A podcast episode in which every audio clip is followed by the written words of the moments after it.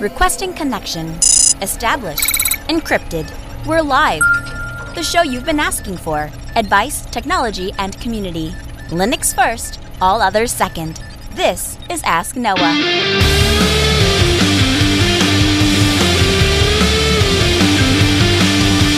Live from Multispeed Technologies, the Ask Noah show starts right now. This is the show where we came to do all the things on Linux they said couldn't be done and take your questions on how to do the same.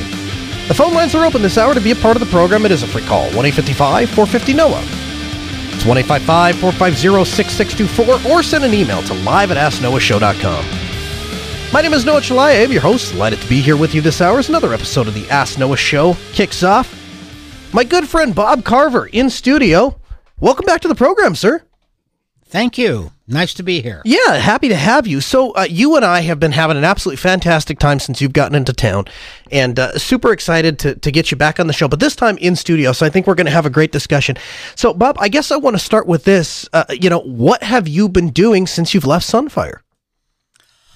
Well, I've been designing loudspeakers. I've been designing amplifiers. I've been enjoying myself. I've been flying model airplanes. I've been designing oh, really? model airplanes. Uh, I've been flying my real airplane, and um, I've been riding horses. I'm retired. So I'm we, having as much fun as any retired guy could have. You uh, you embody something that I think uh, we have we have redefined. Uh, my generation calls it the makerspace. I don't know if you're familiar with this, but the makerspace is basically this idea that kids, when I was growing up, and probably when you were growing up, we would go into a Radio Shack or we'd go into a hobby store, and we would come up with a box full of components and various different things that in and of themselves were not very useful. They're better exactly. suited as paperweights than any particular thing, right? Exactly. We would combine these things, connect them, and do various different things, and we would build things with them, and that was cool and fun and rewarding. Yes. Today, my kids, eight, five, and three, they don't do that. They walk into Best Buy, they look for what it is that they can purchase and walk out of the store and put batteries in or plug a cable into and power up, take the cellophane off, and all of a sudden, what does it do for them, right? And I think that's really a loss on society. But Bob, you're kind of the original makerspace, right? Because, so so to go back to makerspace, so what we have done is we have started to reinvent that idea of what can we go back to, what things can we buy, and what places can we go to to build things. And so that has manifested itself with things like three D printing, and the uh, the, the Raspberry mm. Pi, the little computer we were talking about before we got on mm. the air, uh, and and things like that. Your your whole career, um, your whole industry, your whole business, your the very definition of Bob Carver, the public personality, is built in makerspace. You sit down and you build something. I asked you when you came into the studio, I, the first thing I said is, how's it been going since last time I talked to you a day or so ago? And you said, well, I've been designing amplifiers in my head. That's what you do to pass the time. It's a fun pastime for you to, to design and build things. That's right. It is. There's nothing more fun than building something. And especially the rewards are enormous when it's finished and it works. And in the case of a stereo amplifier and a pair of speakers, to sit back and listen to them. At The rewards are enormous. I, it's hard to think of something that's more fun than that. How long have you been designing and building amplifiers and speakers? Well, I started building amplifiers when I was in high school. I think I was a freshman in high school. It was a long time ago. It might even been jun- might have been junior high. Yes, it was junior high. Um, at one time, I was building. I had a choice. I could build. I was flying model airplanes, and I mm-hmm. could build a radio control transmitter, or I could build an audio amplifier. And I chose the transmitter. I chose the radio transmitter because I thought that would be more fun. So I built an airplane. I built a radio control transmitter to go with it and a receiver. Uh, I purchased some servos to move the control surfaces, and away I went. But guess what? After I built it and I was flying the airplane, there was nothing left to do except learn how to fly an airplane better, better and, and do tighter loops and better square eights and stuff like that. But sure. So then I turned myself uh, and my efforts to building audio amplifiers, and that's been a lifetime's passion. I've really enjoyed it. Uh, it's been challenging. Uh, I've been able to do things that nobody else had done before, and that was a lot of fun to see that be fruitful and come to market. Uh, Give me an example of something you've done that, that hadn't been done previously to you doing it. Okay. Um, you've heard the expression, what the world needs is a five-cent cigar. Yes. Right? Yep. Well, what the world needed was an inexpensive, high-powered amplifier, and they needed a, a, a three hundred dollars or four hundred dollars high-powered amplifier, and it didn't have one.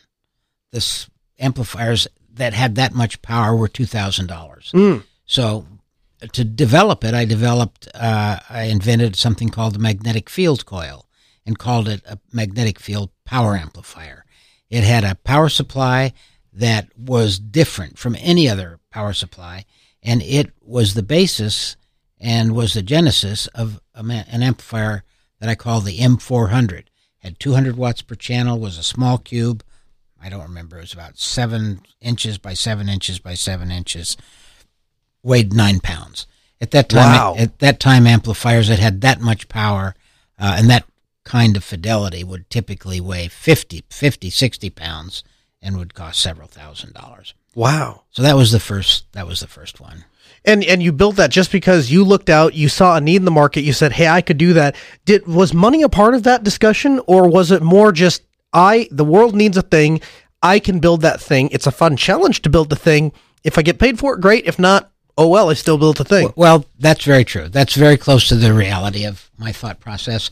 Except, I like money. Yeah, of course. Yeah, we all do, and we so, all have to eat, right? Right. So, so I knew, I knew that if I built an amplifier like that, it would be very po- popular and very sellable, mm-hmm. and it was, and it put me on the market. It put me on the map, um, and that was that. After I developed that amplifier, I realized I walked around and went into hi-fi stores, and I was Bob Carver instead of just Bob. Yeah. you know? so, so that was sort of cool. L- let me ask you something. For somebody out there is listening to us, right? And they're thinking to themselves, yeah, but I could never be the next Bob Carver because I'm just Joe and I, I live in wherever and I don't have any experience and I don't have any real knowledge and I, I love science and I love experimenting and I know what sounds good. I think I know what sounds good. I think I don't know. Uh, what would you say to that person? Can they build an amplifier? Could they build a speaker in their house? Do they need a big budget? Do they need a big R and D department? Absolutely, they could do that, and they don't need a big R and D department. As a matter of fact, when I when I built my first amplifier, I built it in my living room, on the kitchen table, in the kitchen. Mm-hmm. Uh, and I had some ideas, and it wasn't very expensive. All I had to do was go to Radio Shack and buy the parts, and they were inexpensive. Mm-hmm. Um, by and by, I started making power transformers and things like that that I needed for the amplifiers. Mm-hmm. Uh, but I brought it to market by myself. I didn't hire anybody to bring it to market. I thought uh, Bose company might want to would might be interested. Mm-hmm. Amar Bose wrote me a letter and said, "Hey, uh, this would be cool." So, but I sent him the sent him the circuit diagram, and they weren't interested after hmm. that. And I thought that was sort of crazy of them. So I brought it out anyway, anyway by myself, and then they copied it. They dead copied the, it and it riled me up no end. Really? Yeah. Did you ever feel like you were did you ever feel like you were the small guy? Like you you you had an idea and you thought this is my opportunity, you present it to the big boys, they turn you down, you bring it out, fine, I'm gonna do it myself. That had to have been discouraging when they write you a letter and say that, hey, we're not interested in your thing, it's not that great of a thing. Good luck, kid. It wasn't discouraging. Really? Um, no, because what I what What res- the way I responded internally was, "Are you guys crazy?" Because you knew it was good then. Yeah, I knew it was good. I knew it would be successful, and I said, "Nuts to you guys! I'm going to do it myself." And yeah. I did, and that was that. It was a blessing in disguise, actually. Oh, sure, yeah, because it, because otherwise, Bose would be the name that we'd all be talking about, and Bob Carver would still be just Bob, right? Yeah, that's exactly right. So when you go to build a, a, a speaker component or a, a speaker, if somebody out there wants to do that, obviously Radio Shack doesn't exist. Where can somebody go to buy the components? Um, you can go online and buy them. They're all available. Everything that was ever available through Radio Shack is now available online. Parts Express, DigiKey, Part, those kinds of places. Exactly, and the and the offerings are vast now. Far greater than anything Radio Shack had. You can buy almost any driver, uh, any cone driver, a ribbon driver.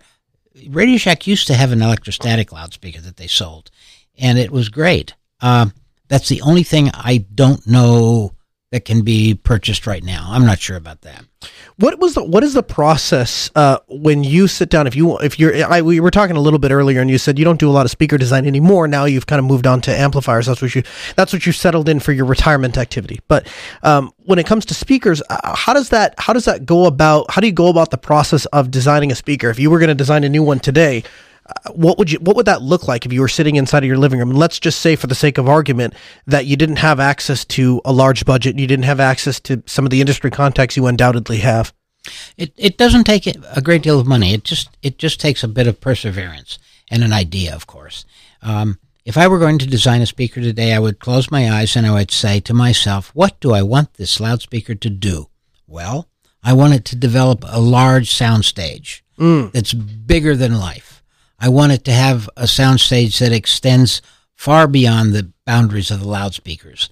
I want it to have a soundstage that goes deep back from the loudspeakers.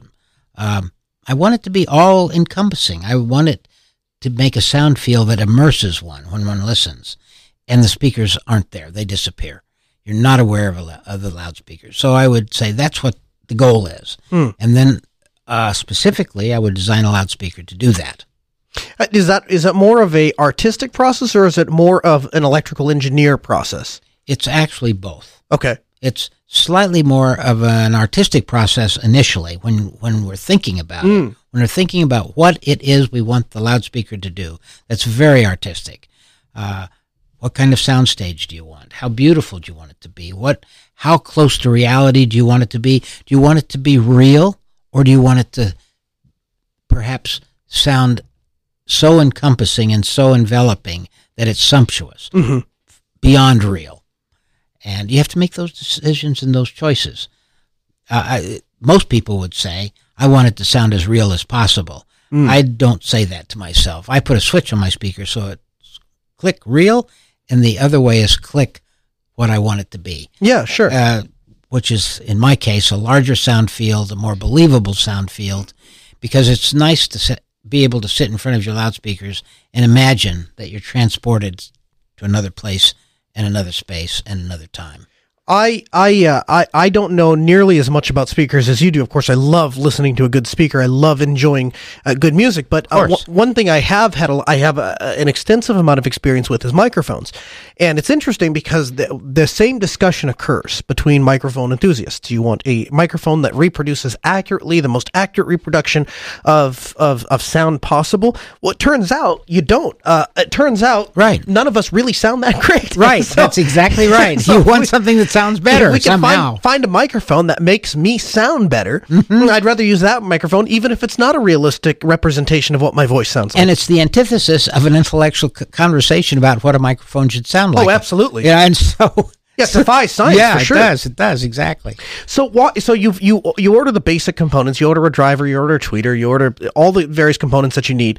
Um, it, do you, is it just a matter of mixing and matching, or is it a matter of electrical tuning, or both to get various sounds out of a given speaker? Mostly, it's not a mixing and matching. Mostly, it's taking a driver. Let's say you, let's say you want to make a two way system. Mm-hmm. Take two two drivers, one for the mids and highs, and one for the bass, mm-hmm. and then you put them together, mm-hmm. and you make them work together. And you make them work by having them in the right physical position on the driver board. Mm-hmm. You make them work by having the right frequencies from the crossover be, go to each one of them.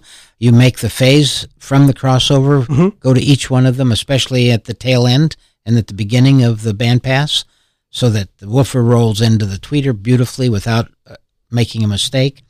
And that's all... That's all science, and it turns out experience, which turns into be it turns into art.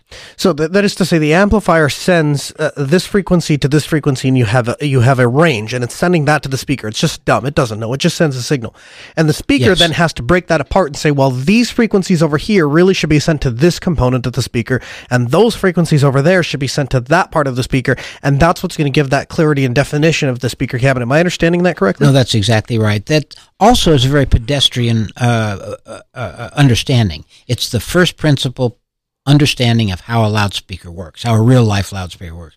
The lowest frequencies are sent to the woofer. The higher frequencies are sent to the high-frequency drivers.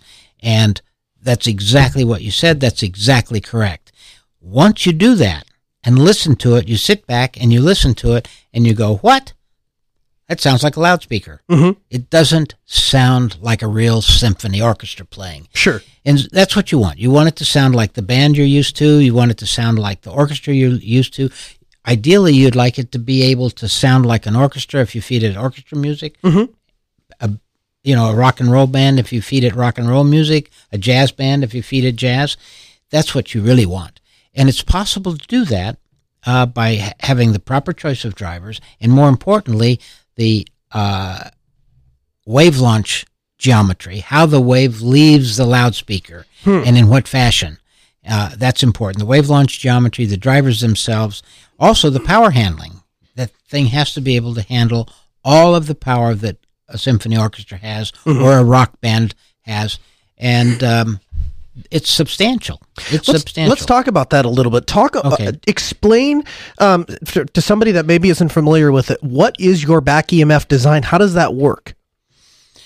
The back E M F design is just for the subwoofer. It's not for the whole system. Right, right. But as it's, far as it, but it's a way to handle power, mm-hmm. right? Right. The um, the conventional way of making a loud, of making a woofer, at least the conventional way it was at mm-hmm. the time I developed this, was that a loudspeaker uh, had a, an impedance, and you put voltage, a varying voltage into it. It made it move back and forth, and that was that. Mm-hmm. Unfortunately, when you put it in a box, the air pressure in the box made it very difficult to move back and forth. Hmm. Uh, the air pressure would go, the natural air pressure is about fifteen P S I. And if you put a box around it, the air pressure doubles. And it's very hard. If you go up to a, a woofer and push on it when it's in a box, mm-hmm. it's difficult to push. It takes a lot of force. That force comes from the electricity that you put through the voice coil. Mm-hmm. The force is equal to the magnetic field intensity times the length of the wire that makes the voice coil, mm-hmm. times the current. So it's difficult to do that. And the difficulty has limited the size of uh, woofers mm-hmm. to the to a relatively large box. And the reason for that, I said limited the size, I, I said it backwards. But a large box is has a lower air pressure inside than a small box. Sure. So if you have a big box and a woofer and you go up and push on it with your hands, it'll move back and forth easily. If you put it in a small box, it's hard to push. That was the big problem. That's why big bass and small boxes didn't really exist until I came along. I see. And uh, all big basses had to come. Big bass had to come in big boxes. Um, Now, this goes back so far that it's not true anymore, and I don't know if you've experienced that, because most subwoofers today are relatively small. They're not as small as mine, because I took it to the absolute limit. Mm-hmm. Um, and uh, I got a patent on it, and that was very nice. Mm-hmm. And today, woofers are not as large as they used to be, and they still have more output. And the way they do it is they have what's called a high back E M F. My invention was a high back E M F, high box pressure subwoofer.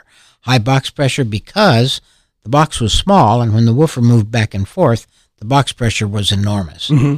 It really basically thirty P S I. Mm-hmm. And remember, even a twelve-inch woofer has seventy-eight square inches. Mm-hmm. So if you add fifteen, think of it, fifteen times seventy-eight. Oh, yeah. That's a lot. Tremendous. Of, that's a lot of force.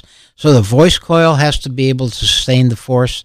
The uh, mechanics of the loudspeaker have to sustain the force mm-hmm. without coming unglued, and um, and so on. So that's uh, that was the uh, genesis of the woofer, recognizing all of those. And, and how does the how does the back E M F go about solving that problem? Well, um, imagine a regular woofer, mm-hmm. and you move it back and forth, and there's Oh, let me let me back up a little bit. Mm-hmm. Imagine an electric motor, an electric motor, mm-hmm. and it's in, it's just sitting there freely, and you put electricity into it, and it spins. Mm-hmm. It doesn't consume very much electricity because there's no load on it. Sure. If you load the woofer, I mean, excuse me, load the motor yep. by putting your hand around the shaft and grasping it, so the shaft is not turning as easily. Right. Then what happens is the motor will automatically counteract that force, and it'll it's. its spinning velocity will remain essentially constant, but to keep it there, it has to draw more current, so more power will flow into the motor windings. Mm. And if you grasp it even harder, uh, and it takes more force to keep the thing spinning fast, the, the windings will automatically pull in more current from the power source. Mm-hmm. And that'll go uh, up to a point, and then it, at, what, at some point, it's overwhelmed, and the motor will slow down and stop as you grasp it more and more. Sure. And a subwoofer is exactly that way. A subwoofer is a motor. Um, so if you put, if you mount a, a subwoofer in a large box, the box pressure is low. There's no real force. There's not an enormous force anyway, holding the woofer back and forth. So the current that goes into it is modest. Mm-hmm. If you put it into a small box, the current has to skyrocket to keep it moving back and forth because the box pressures are enormous. and when the woofer moves into the box, mm-hmm. it has to f- go against the box pressure to f- ha- to be able to successfully move. Mm-hmm. More current has to flow into the voice coil, and when it moves out, it's creating a vacuum for itself, and that vacuum tends to pull the woofer back in, sure. preventing the large back and forth motions that are required to have lots of bass. Mm-hmm. And so that was a problem. Mm-hmm. Woofers uh, were designed to work, and n- so the woofers were lo- the woofers were small enough, drew a lot of current, but were in large boxes so that the uh, forces could be uh, easily overcome. overcome. Mm-hmm. Yeah, and my my high back E M F subwoofer solved that problem. Made a lot, made it possible to make very small woofers. So it's it's uh, yeah, if I'm understanding you correctly, it's almost like the the it's not unlike a, a maybe a, a semi truck. You know, to get it rolling, it creates a, a tremendous amount of force to get the to, to get the uh, the semi moving. Once it's rolling down the interstate, though, you can kind of back off, and, and, and it requires infinitely less energy to keep it rolling or to keep it moving down the interstate. Is that somewhat no, of a comparison? Uh, that, that's exactly right. Around resonance, that's exactly true. Around resonance, it doesn't take much force to keep it rolling. And fortunately, it's possible to build a subwoofer whose fundamental resonance is lined up with the spectral energy distribution of low frequency energy in music. Mm-hmm. And that makes, that helps really make it efficient. So when it's, when it's op- actually operating with real music from real program material, mm-hmm. it doesn't have to, it doesn't require a lot of power, just for the reason you enunciated. Your name comes up uh, a lot anytime people are talking about home theater. And a lot of people are interested in putting a home theater in their home.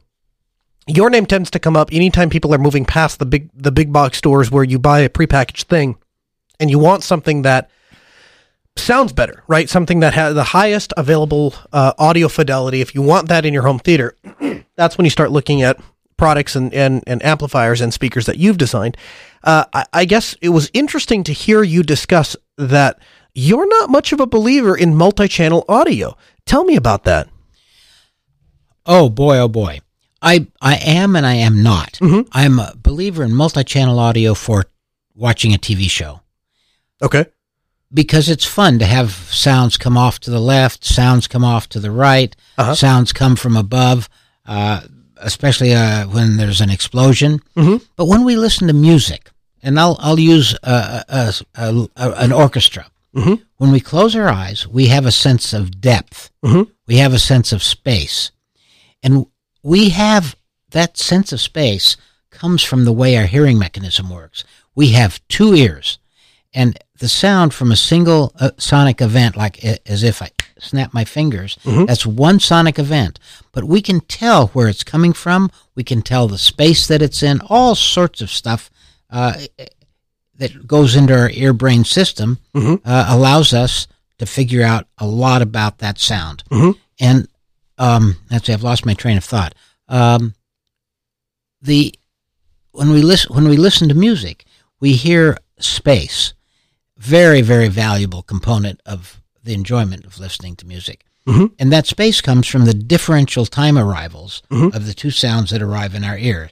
For any sonic event, any single sonic event, we hear two sound arrivals, one per ear, and there's each ear hears a slightly different sound, and the slight difference in that sound is interpreted and div- and explored by our brain to give us the sound of the space that the music is happening in. It tells us the size of the room, how far away the music is, how far away each instrument is. We can actually pick out individual instruments mm-hmm. in a musical ensemble, and um, and it's and it's. It,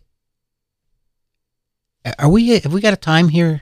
Yeah, no, we're we're we're more than good. We've got more than half an hour. No, oh, okay. I'll, I'll keep trying that. Okay. Um, the uh, the sense of acoustic space is developed because we hear two sound arrivals. Okay. Each sound event, one per ear. Mm-hmm. Now remember that. Now, if we play that in stereo, we can also hear almost two sound arrivals for each sonic event. Mm-hmm. If one of the speakers makes a sound, we can locate it because we hear two sound arrivals from mm-hmm. that speaker. In stereo, we often hear both speakers playing a lot, So we hear four sound arrivals. It's not quite as good as two sound arrivals, mm-hmm. but it's a lot better than multiple sound arrivals. The minute we put extra speakers in the system, uh, say a speaker above, a speaker to the left, a speaker mm-hmm. to the right, a speaker to the rear, that turns out to uh, give us many sound arrivals for each sonic event. It's not particularly realistic, but it's the best we can do if we want to hear a soundstage mm-hmm. that's bigger than just two speakers. But if, if you're very, we're very careful, sit exactly between the two speakers, have a microphone that's designed to build a sense of space with two channels, there's nothing that compares with it except real life. Uh, with two speakers, if you're in the right place and you have the right program material, it's unbelievably spectacular. Uh, you can close your eyes and you would swear you're in the presence of a real live orchestra. Can't do that with multiple speakers. Your ear brain is too smart for us for that. You can tell that there's many speakers and it's not. It doesn't sound particularly realistic, but it can be fun to listen to. It's a novel thing. Yes. And I, I assume that's your recommend, not recommendation, but that's something that you also find to be novel for movies as well as T V shows. Everything. Yeah. Everything's compromised in the sense that sure. you can't replicate real life by watching a movie, at least not yeah inexpensively. Not, yeah, sure. Yeah. So when you uh, when you go about the process of doing this, you talk about placing the, the speakers in the in the right position. There is a right position. There is a right height. What does that look like? I know that there's a huge push right now to put speakers inside of walls to get them behind acoustically transparent covering so that they can't be seen.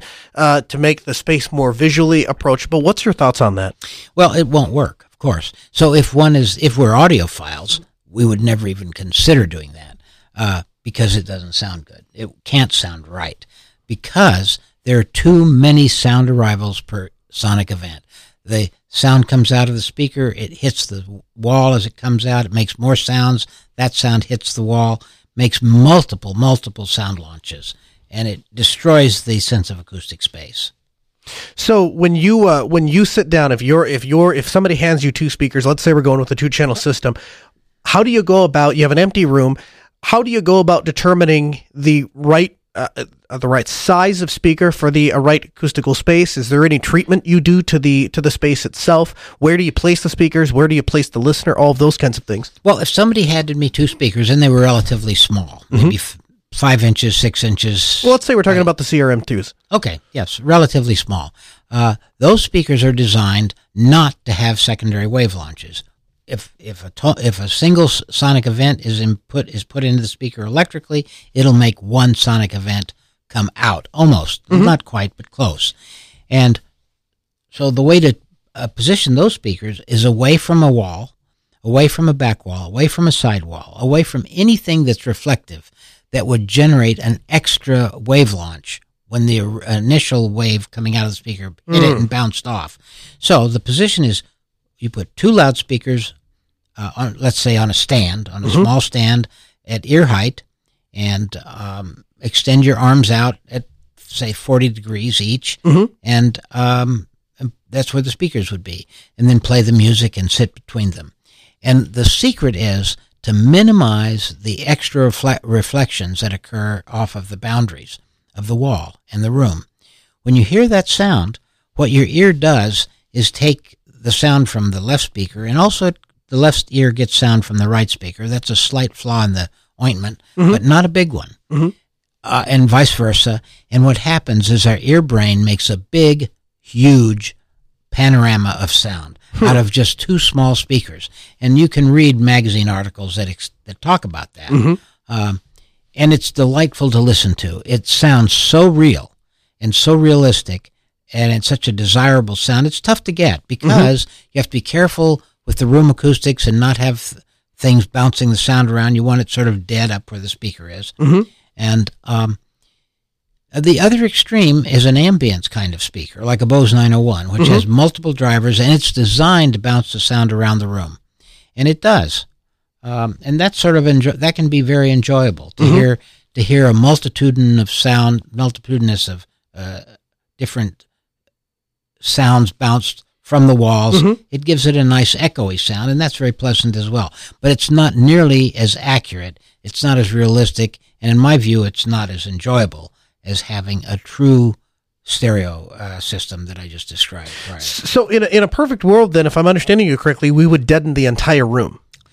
Almost. You want as much of de- because you can you can is is the is the idea that we can reintroduce um, echo if we need to once we have a dead room and we have control over those those two point sources. Well, of course we can do that. I, I prefer to have the dead room up front where the speakers are, and then have it live behind me, mm. and that gives that's called a live end dead end room. I see, and it's very effective, and it is extremely uh, effective. And you use the room itself to generate the ambience and the echoes that we need to make a live, to make mm-hmm. it sound real and big and live. Sure. And yet, from the front, you're getting pristine sound launches that are uncluttered with uh, la- sound launches that will only mess up the sound. How do you go about deadening the front of the room? What do you recommend?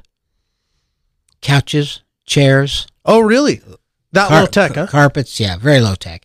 And if you want to, uh, put some uh, sound-absorbing panels besi- on the walls, and they're very pretty ones. You can mm-hmm. get them that look like photographs, that look like pictures on the wall, uh, or they're just very attractive sound-absorbing panels with colors. So when you say these modern modern approaches to audio uh, for home theater are not necessarily ideal because they, they, they don't sound good.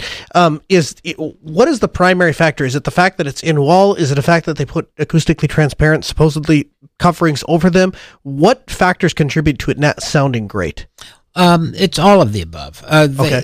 It, it can sound great, by the way. I mean, mm-hmm. a home theater can sound great, can sound compelling, and it's fun to listen to. It's sound everywhere. Um, However, it lacks it lacks the timing information that we have in a stereo system that I just described, or mm. in in a real life scenario, and that's the slight timing. That's the slight difference in arrival times of the same sound, both ears. That goes away when you do surround sound, and and so you lose that information. Mm-hmm. Now, if you had, what if you had uh, in-wall speakers? You had, you know, uh, coverings or whatever, but it's we're just still talking about two-channel. Um, any degradation in sound quality there? Not, not as much. Not as much. Uh, again, what makes the best two-channel experience possible is where you have the two speakers and they're delivering sounds that are devoid of early reflections mm-hmm. or secondary la- wave launches. And you have to, it's a lot of, it's troublesome to get there. And if you read the, some of the descriptions in magazines, mm-hmm. the speaker should be away from the walls. It should be relatively small. It should be up on a stand. So there's nothing in the way of the sound and the wave launch.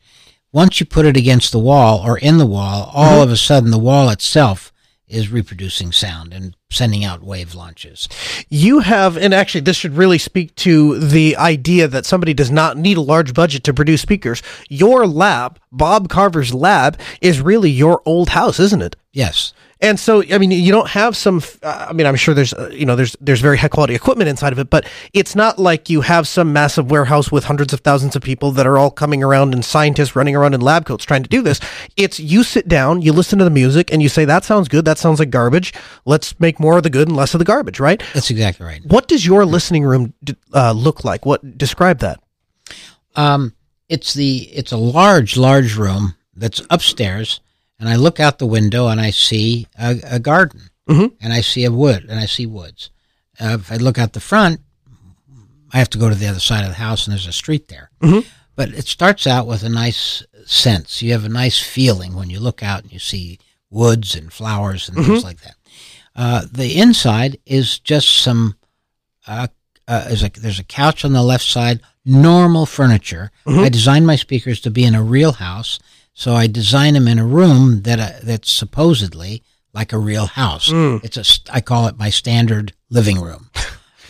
You've it, standardized the living room. That's right. It has it it is uh, yeah. It has couch and some chairs and some tables, stuff like that, to make it seem like a real living room. And from that, I designed the acoustics of the loudspeaker. You okay taking a call? Absolutely. eight five five, four five zero, N O A H. That's one eight five five, four five zero, six six two four. George in Denver, you're on the Ask Noah Show with Bob Carver and myself. Good afternoon. Hey, uh, thank you. I think I had a pair of Carver speakers at one point in time.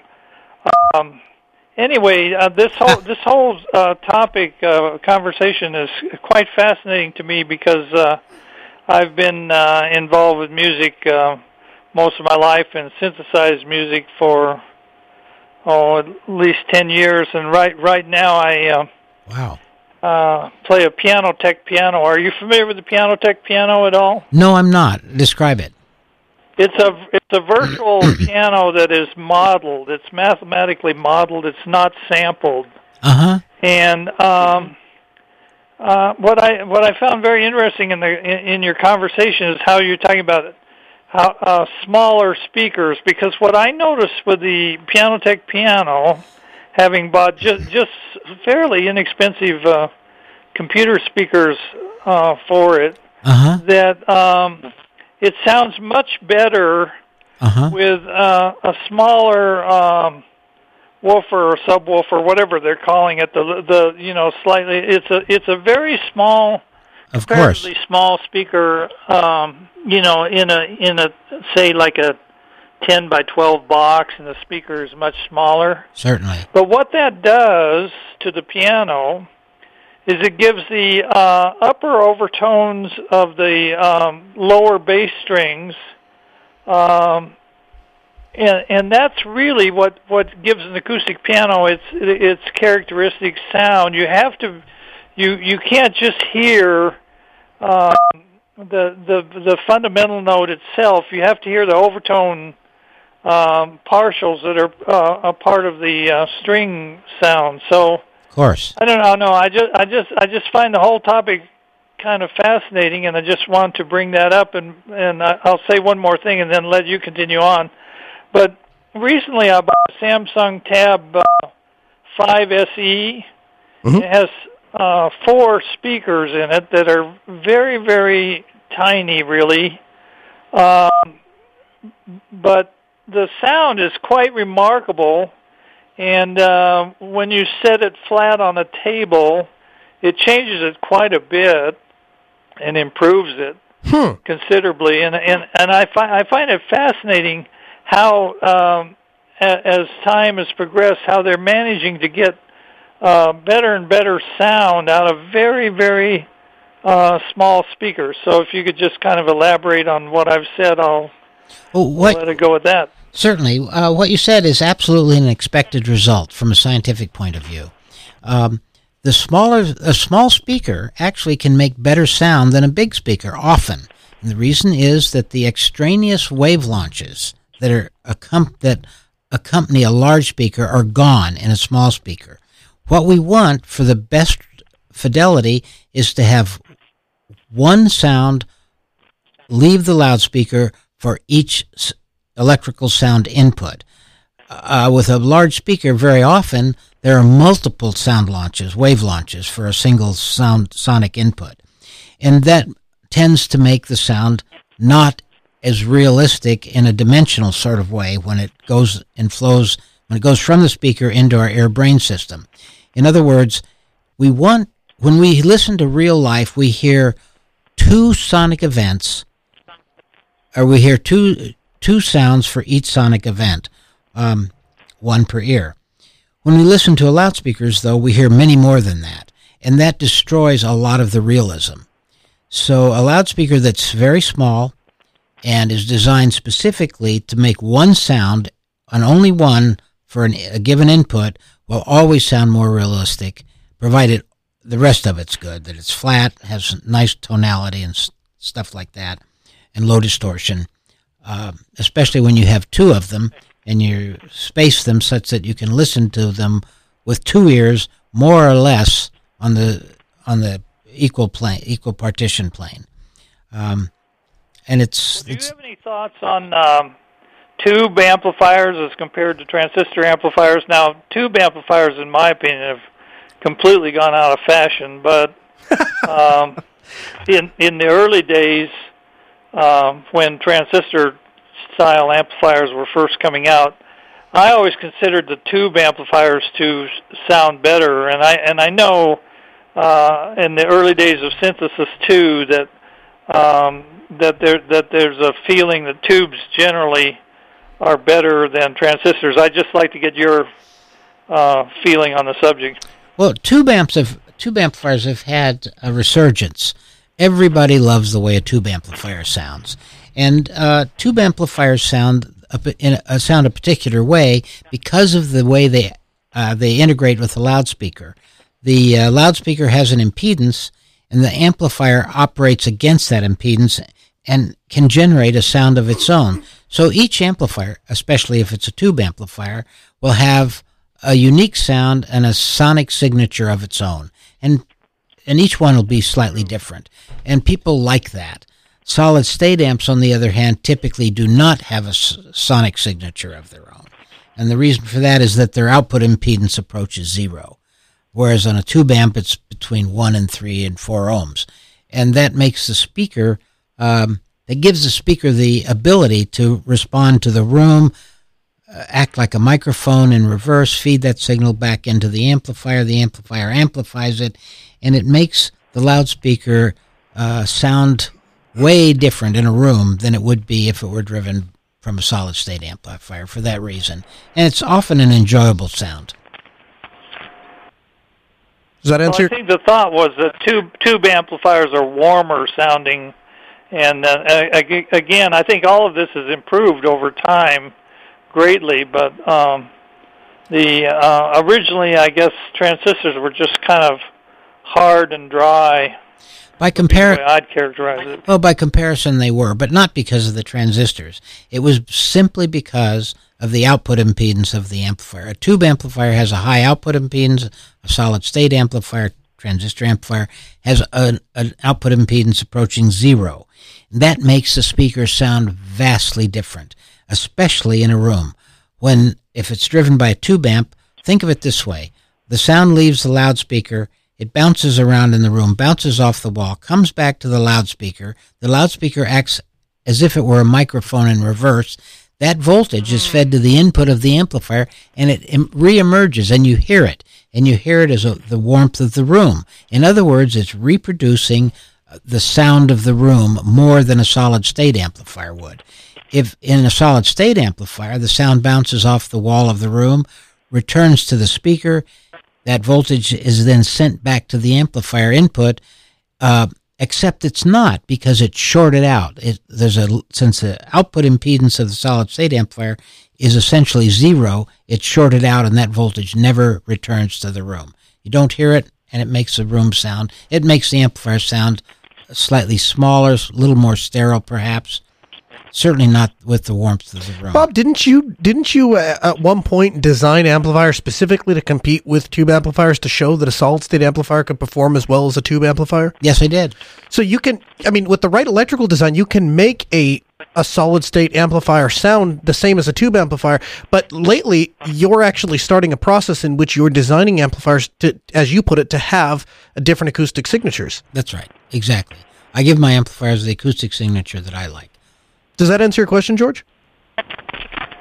Yeah, I, I got one more, if you don't mind. Sure. What's his oh, yeah. opinion on uh, on oral exciters? Um, I've, I've really seen seen it demonstrated only once. Bo Tomlin gave a workshop on synthesis, and he and he showed how oral exciter, which I, his explanation was, it kind of adds uh, trash to the sound.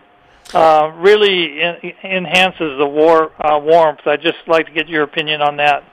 Um, it's been a long time since I re- I anal- about twenty years ago I analyzed the oral exciter, and uh, I, I'm having to search my memory banks right now.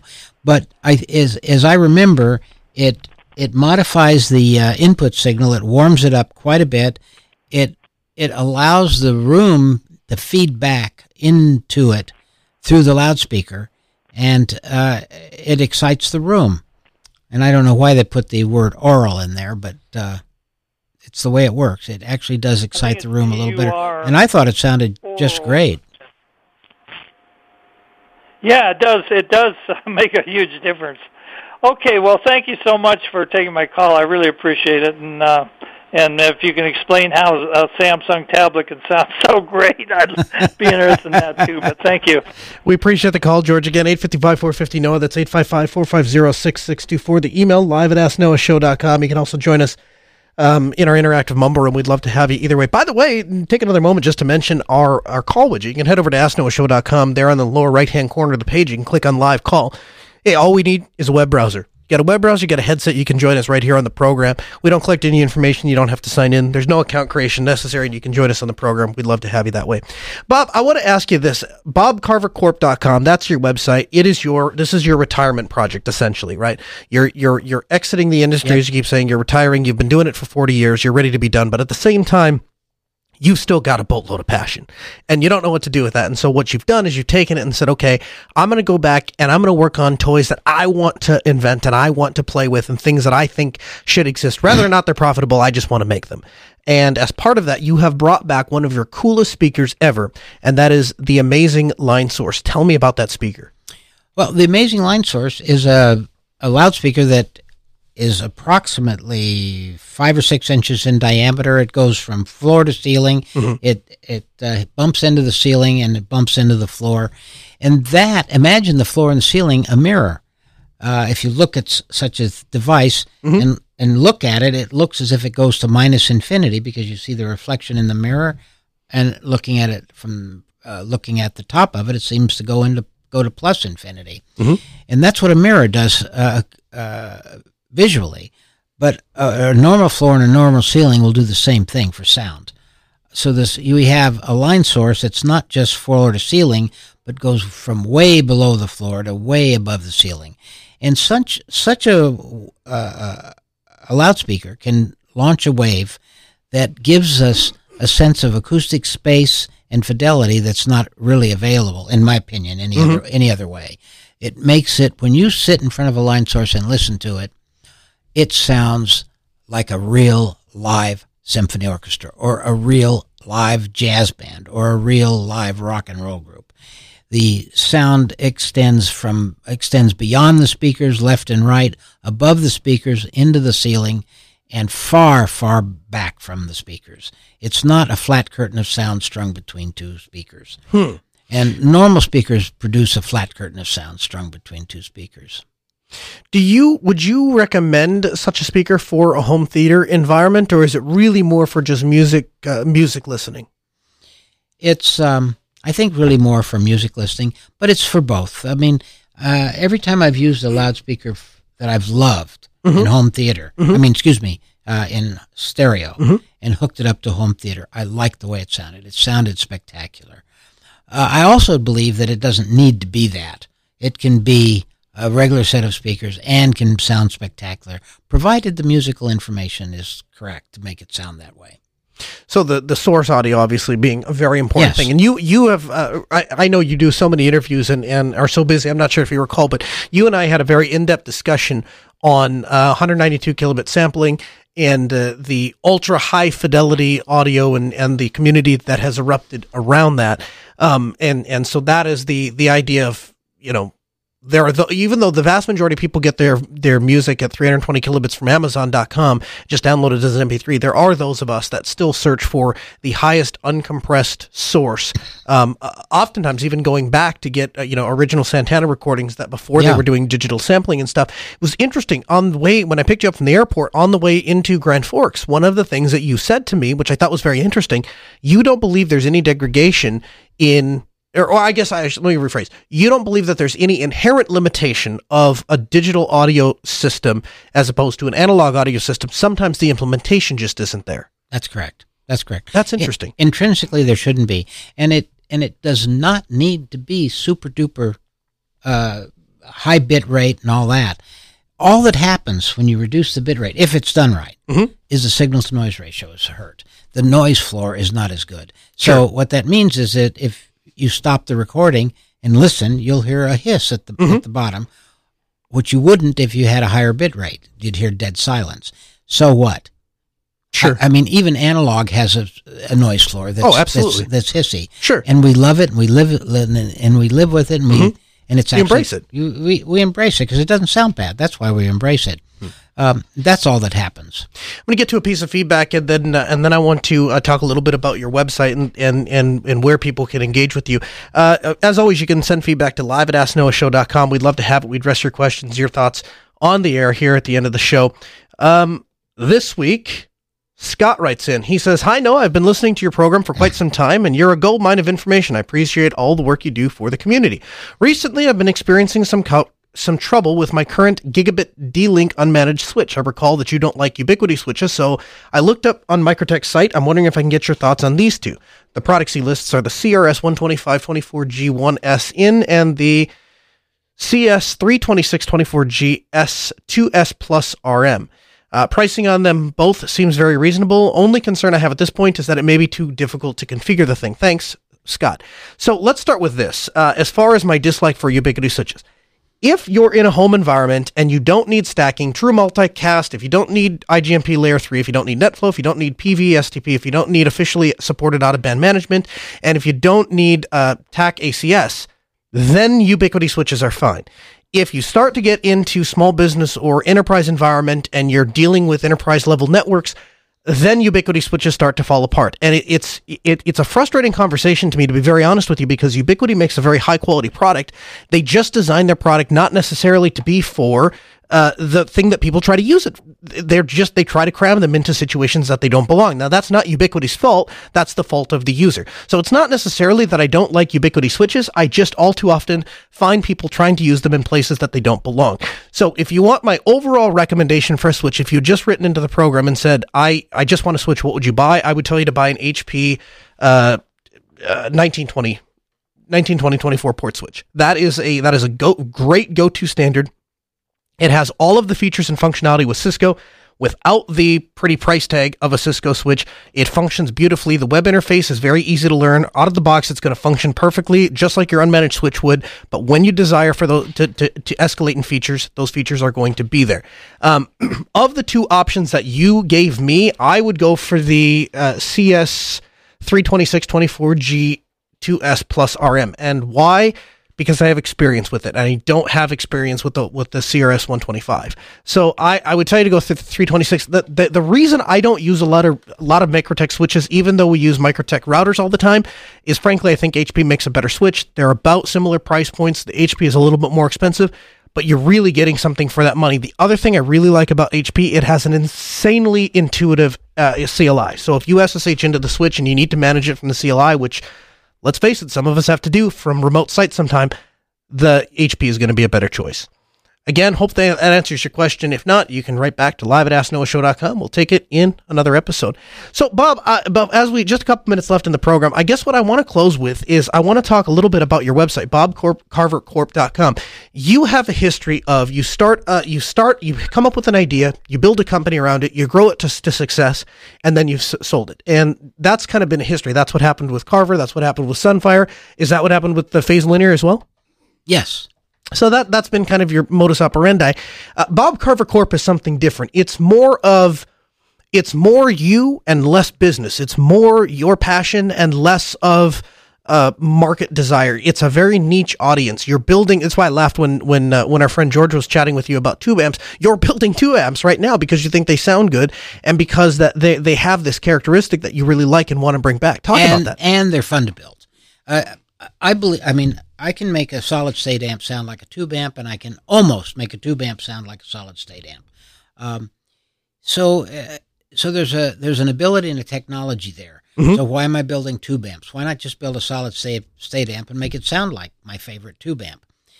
And the reason is that it's more fun. Mm. It's actually a lot of fun to build tube amps. Is it because grew, it's challenging? Uh, no. It's just fun. I grew up, I think it's because I grew up with tube amps. Mm. As a as a youngster and as a teenager, all they had were tubes. They didn't mm-hmm. have transistors yet.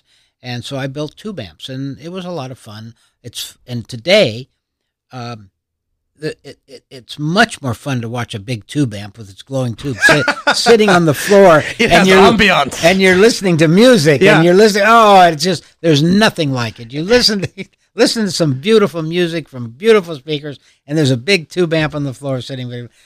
I mean, looking at a solid-state amp on the floor is mm-hmm. nothing com- sure. in comparison. And in North Dakota, where it gets to be thirty below zero, the louder the music is, the less your heating bill is. That's right. That's right. You save a lot of money with a big tube amp and heating bills. So people, if they're interested, Bob, they can purchase uh, these custom-made tube amps. You sell mono amps, you sell stereo amps, but all of those, plus your amazing line source speakers, are available at Bob Carver Corp dot com. Is that right? And they can. That's right. You can purchase them there. Are you still doing the custom uh, enclosure deals where people ha- where you were making, you know, various paint jobs and stuff like that? No, I don't do that anymore. Okay. Well, that's cool. So uh, Bob Carver Corp dot com is the website, Bob Carver. I don't suppose you're on Twitter or Facebook or any of those things? No, I'm not. No, no, you just I, come I, up. But some people have put me there, and so there's, uh, there's some. I don't think that counts. Well, they, they can they can join you. Come yeah. back on the Ask Noah show. Yeah. They can chat with you here, yeah. huh? Uh-huh. They can, actually, anybody can just look at my uh, website and and send me a, a letter from that. Or they a, can they get e- a hold of you. Email me. I'm easy. There you go. In fact, I think my phone number's there. You can call me. There you go. I keep my cell phone in my pocket at all times, and it's on, and I'm open for business. That's awesome. Well, Bob, thanks so much for taking the time to join us. We really appreciate you coming on the program and chatting with us and, and explaining your passion for audio and, and high-definition audio, home theater, all of those things. It's been fun. We'll get you back on the program soon. I'd, I'd be delighted. Yeah. That'll be and, great. And, and we, we we have the best of the week for us anyway. It's just getting started. Like, we've got a whole bunch of experiments lined up downstairs. We got speakers. We got microphones. We're doing tons of testing. That's right. All right. Well, thanks again, Bob. Hey, did you know this show is available as a downloadable podcast? That's right. You can check it out at, by going to podcast dot ask noah show dot com. You know, we're talking about Bob Carver Corp and all of these various websites and things you can order. Hey, that's where you can find the links to all those. Again, podcast dot ask noah show dot com. The Ask Noah Show continues next Tuesday, six p.m. Central. A huge thanks to Sarah filling in for Call Screener and J T R executive producer. We'll see you next week.